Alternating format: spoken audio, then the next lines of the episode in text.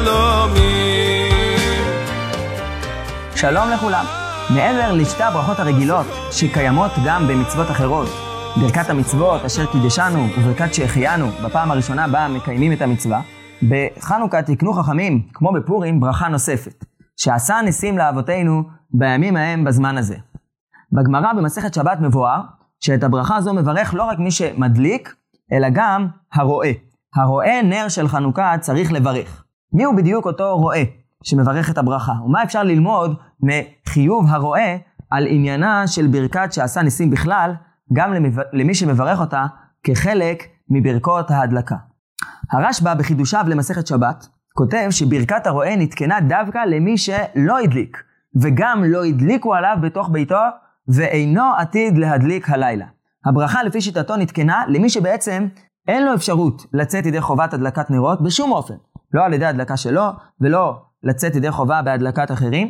ולאדם כזה תקנו חכמים אפשרות מעשית להיות קשור באיזשהו אופן לעניין של הדלקת הנרות. לכך שהוא מברך על ראיית נרות של אחרים. זו תקנה מיוחדת שאולי אפשר לראות אותה כסוג של תחליף, אולי אפילו פיצוי, לתת גם למי שלא מקיים את המצווה, לקיים משהו ממנה, באופן חלקי, לברך על נרות של אחרים.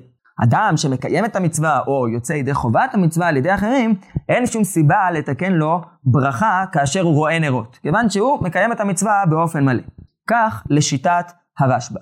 לעומת דברי הרשב"א, סוברים כמה ראשונים שגם מי שיצא ידי חובה, כגון שהדליקו עליו בתוך ביתו, אבל לא מדליק ומברך בעצמו, מברך ברכת הרועה כאשר הוא רואה את נרות החנוכיה. הברכה לפי זה לא נתקנה כתחליף למי שלא יצא ידי חובה, אלא יש חיוב לברך כאשר רואים נרות חנוכה. ומי שזו הראייה הראשונה שלו, כי לא הדליק וברך בעצמו על הנרות שלו, מברך כאשר הוא רואה נרות בפעם הראשונה. השיטה הזו מפורשת בכמה ראשונים וביניהם המאירי, וכיום לאור הגרסה המדויקת שיש לפנינו ברמב"ם, וכן לאור תשובת הרמב"ם בנושא, אנחנו יודעים שגם הרמב"ם מסכים לכך. לפי שיטת הרמב"ם, האמת היא שייתכן שגם מי שכבר בירך בעצמו בשעת ההדלקה, שעשה ניסים ועכשיו רואה שוב נרות חנוכה, הוא מברך שנית, אבל במסגרת שלנו לא ניכנס לדיון הגדול שיש בהבנת שיטת הרמב"ם, שקשור גם להבנת תשובתו וגם לעניינים של גרסאות במשנה תורה. מה שחשוב לענייננו, למעשה, שלדעת הרמב"ם, ברור שהברכת שעשה ניסים לגבי מי שרואה את הנרות, קיימת גם לגבי מי שכבר יצא ידי חובה. מה משמעות הדברים? מה נוכל ללמוד מכאן על עניינה של ברכת שעשה ניסים? נראה מכאן שברכת שעשה ניסים לא נתקנה כסוג של הרחבה לברכת המצוות. מי שעושה את המצווה מברך גם אשר קידשנו במצוותיו וגם שעשה ניסים. אלא מדובר על חיוב בפני עצמו. חיוב לברך, להודות להשם, כאשר רואים את נרות החנוכיה.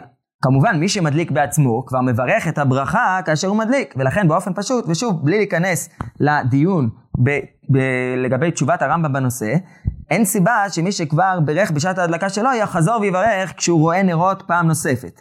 אבל כשהוא מברך בשעת ההדלקה, הברכה לפי זה היא לא ברכת המצוות רגילה, או הרחבה תוספת על ברכת המצוות, אלא זו ברכת הודאה. ולכן גם מי שלא מדליק בפועל, אלא מדליקים עליו בתוך ביתו, תקנו לו חכמים שחייב לברך ולהודות לקדוש ברוך הוא כאשר הוא רואה נרות. וכך מסביר את הדברים רבי יואל סירקיש, בעל הבח, בית חדש על הטור. הוא טוען שמה שמדליקים על האדם בתוך ביתו, רק גורם לכך שהוא יצא ידי חובה מבחינת החיוב המוטל על ממונו להדליק נרות ולפרסם הנס ברבים. אבל מעבר לחיוב הזה, שאפשר לומר שעיקרו התוצאה שמתוך ביתו נוצר פרסום הנס, מעבר לכך יש חיוב נוסף, חיוב הודאה על הנס. את החיוב הזה מגדיר הבח כחיוב על גופו. החיוב להודות מוטל על האדם עצמו, זה עניין שנעשה ממנו, מהאדם, כלפי שמיא, בלי שום קשר למושג של פרסום הנס שמתקיים בנרות שדולקים בביתו. לכן גם אם האדם יצא ידי חובת הדלקת הנרות, עדיין מוטלת עליו, אומר הבח, חובה פרטית על עצמו, על גופו, להודות לקדוש ברוך הוא על נס חנוכה. והחיוב הזה מתקיים על ידי ברכת ההודעה שעשה ניסים לאבותינו.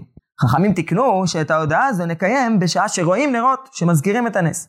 ושוב, צריך להדגיש, אדם שנמצא בשעת הדלקת נרות חנוכה בבית, אבל לא מדליק בעצמו, אלא יוצא בהדלקה המרכזית שמדליק בעל הבית, נאמר כמנהג הספרדים, אז הוא באמת לא צריך גם לדעת טבח לברך בעצמו. למה? כי הוא נמצא בשעת ההדלקה, הוא שומע את הברכות שמברך המברך, וממילא הוא יוצא ידי חובת, ידי חובת ברכת ההודעה מדין שומע כעונה, זה נחשב שהוא בירך בעצמו. אבל נראה לי שעדיין חשוב לשים לב לרעיון הזה, שכאשר האדם יוצא בהדלקת בעל הבית, הוא לא רק יוצא ידי חובת המצווה המעשית להדליק נרות, אלא הוא נמצא כרגע בעמדה נפשית, נאמר, של הודאה לקדוש ברוך הוא.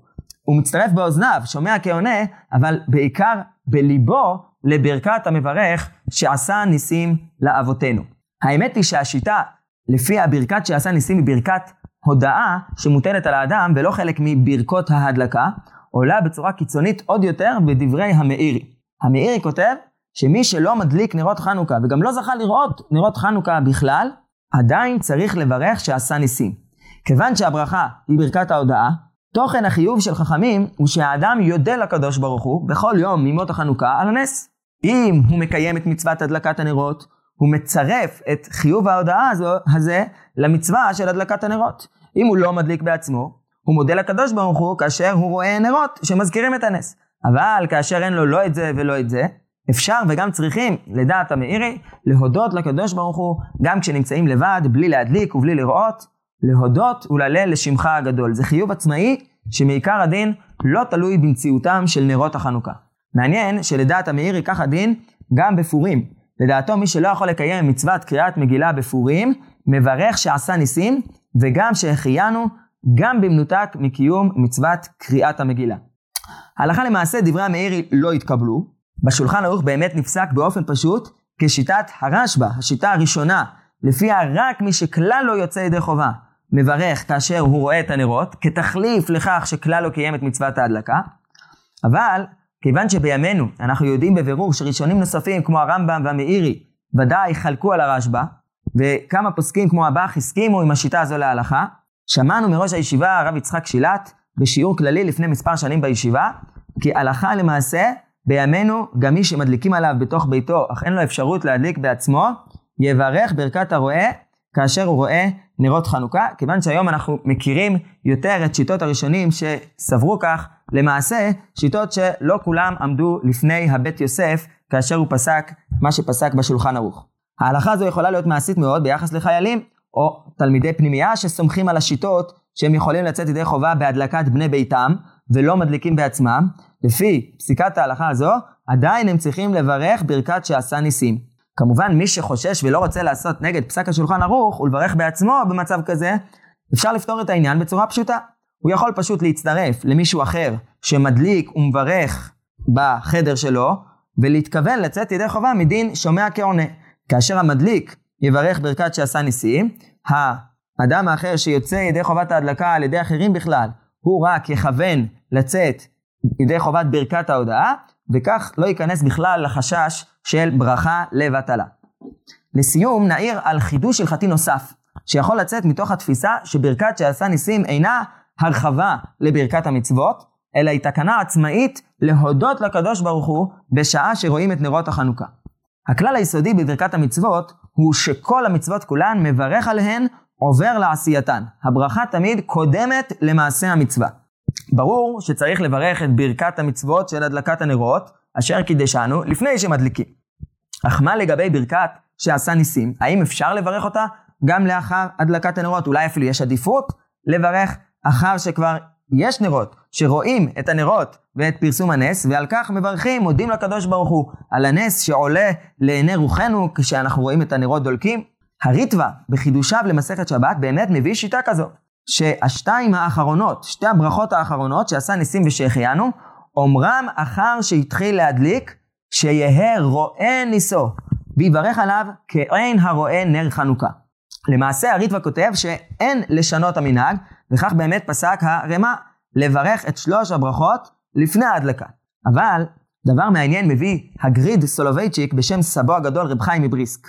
הגריד מעיד שרב חיים נהג לחלק בין הלילה הראשון לשאר הלילות. בלילה הראשון, רב חיים היה מברך את כל הברכות לפני ההדלקה. אבל בשאר הלילות שמדליקים יותר מנר אחד, רב חיים היה עושה מעין פשרה. מברך את ברכת המצוות אשר קידשנו, מדליק מיד את הנר הראשון, ורק לאחר שהנר הראשון דולק, מברך שעשה ניסים, וממשיך בהדלקת שאר הנרות. כך לדעתו, יוצאים ידי חובת כל הראשונים. מצד אחד, ברכת שעשה ניסים נאמרת על הנר שכבר דולק, ומצד שני, היא נאמרת לפני שמדליקים את שאר הנרות. ובזה מתקיים הדין של עובר לעשייתן. חנוכה שמח לכולם, ולהתראות בפרק הבא והאחרון של עשר דקות של עיון וחנוכה. בפרק הזה נעסוק במבנה המיוחד של הלכות חנוכה ברמב"ם. שלום, שלום.